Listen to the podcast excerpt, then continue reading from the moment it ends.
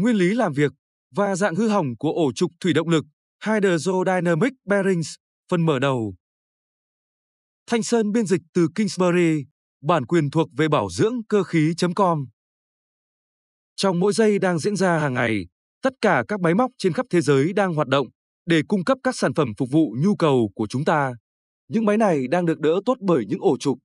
Nếu một máy bị ngừng, thì những áp lực trong việc khắc phục sự cố là rất lớn. Bảo dưỡng cơ khí sẽ cung cấp những kiến thức nền tảng về ổ trục, thiết kế kiểu thủy động lực và các dạng hư hỏng thường gặp. Phần mở đầu, lịch sử phát triển của ổ trục thủy động lực Hydrodynamic Bearings. Giới thiệu về ổ trục thủy động lực. Ổ trục có tác dụng đỡ trục quay, có thể phân ra thành bốn loại cơ bản. một. Ổ lăn, roller bearing, tải được đỡ trên các bi cầu và bi đỗ. hai. Ổ trục thủy tĩnh, hydrostatic bearing, tải được đỡ bởi lưu chất cao áp. ba. Ổ trục thủy động lực, hydrodynamic bearings, tải được đỡ bởi màng dầu bôi trơn, oil film. bốn. Ổ trục từ tính, magnetic bearing, tải được đỡ bởi từ trường. Trong bài viết này, chủ yếu nói về loại ổ trục thủy động lực, các miếng bạc, pad, su, có thiết kế trụ xoay tự lựa, pivot. Lịch sử ổ trục thủy động lực. Trong những năm cuối thập kỷ một nghìn tám trăm tám mươi, có nhiều cuộc thử nghiệm về cách bôi trơn cho bề mặt bạc của ổ trục. Ý tưởng về việc nổi, floating, tải trên một màng dầu được nhóm của Beauchamp Tower thử nghiệm và đề cập trong công trình lý thuyết của Osborne Reynolds. một. Ổ bạc trận có trụ xoay tự lựa. Ứng dụng đầu tiên. Năm một nghìn chín trăm mười hai, Albert Kingsbury ký hợp đồng với công ty Pennsylvania Water and Power để ứng dụng thiết kế của ông vào nhà máy thủy điện ở Houtwood. Việc sử dụng ổ lăn đòi hỏi thời gian ngừng máy lớn hơn, nhiều lần trong năm, cho việc kiểm tra, sửa chữa và thay mới. Loại ổ chặn thủy động lực, lưng các miếng bạc, su, có trụ xoay tự lựa, đã được lắp đặt cho tổ máy số năm vào ngày hai mươi hai tháng sáu năm một nghìn chín trăm mười hai. Khi khởi động tổ máy ở mười hai nghìn ki lô oát, bạc trận bị phá hủy. Khi phân tích các nguyên nhân hư hỏng, tập trung vào vấn đề dung sai chế tạo và được khắc phục gấp theo yêu cầu để đưa máy vào hoạt động. Sau khi sửa chữa đĩa trận hợp lý và lắp đặt lại ổ trận mới, máy đã chạy liên tục ở điều kiện tốt.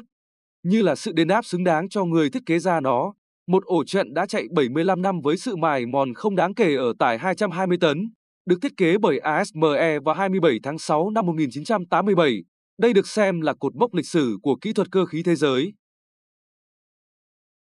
hai. Ổ bạc đỡ, journal bearing. Ổ đỡ thủy động lực dạng trụ là loại ổ trục thủy động lực cơ bản nhất. Nó có bề mặt lỗ trong hình trụ với các rãnh bôi trơn theo phương dọc trục. Loại ổ này cho khả năng chịu tải cao, thiết kế dạng kết khối đơn giản, cho phép trục quay theo cả hai chiều và dễ dàng sản xuất. Tuy nhiên, khi mà tốc độ thiết kế của máy móc càng tăng, thì loại ổ đỡ này có những hạn chế, đó là hiện tượng dầu xoáy cuộn.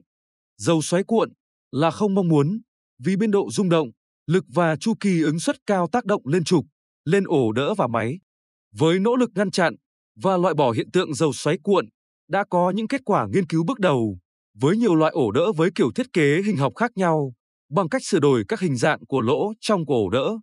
Lỗ trong của ổ đỡ với nhiều hình dạng khác nhau, kiểu trái chanh, lemon, kiểu đập áp lực, pressodem, dạng thùy, lốp và rất nhiều dạng ổ đỡ khác. Khái niệm về miếng bạc đỡ có lưng trụ xoay tự lựa, pivot titsu, được áp dụng lần đầu tiên cho loại ổ đỡ cách đây tám mươi lăm năm. Các thử nghiệm và ứng dụng mở rộng đã chứng minh loại ổ đỡ có nhiều miếng bạc, tiêu tinh pad, có lưng bạc kiểu trụ xoay tự lựa hiệu quả nhất trong việc loại bỏ hiện tượng dầu xoáy cuộn. Ứng dụng. Lịch sử phát triển đã chứng minh loại ổ trục thủy động lực với lưng các miếng bạc có trụ xoay tự lựa mang lại lợi ích lớn. Ổ trục ngày càng nhỏ hơn, rẻ hơn, yêu cầu bảo trì ít, tuổi thọ kéo dài hơn và hiệu quả hơn. Màng dầu, oil film cũng tạo ra nhiều lợi ích trong khả năng hấp thụ chấn động và cho phép giảm các chấn động như là một thông số thiết kế để kiểm soát rung động. Với những lợi ích to lớn đó, cho phép thiết kế để sử dụng rộng rãi cho nhiều ứng dụng khác nhau. Thực tế, với phát minh này, đã tạo ra khả năng phát triển các máy và tàu thủy công nghệ cao như ngày hôm nay.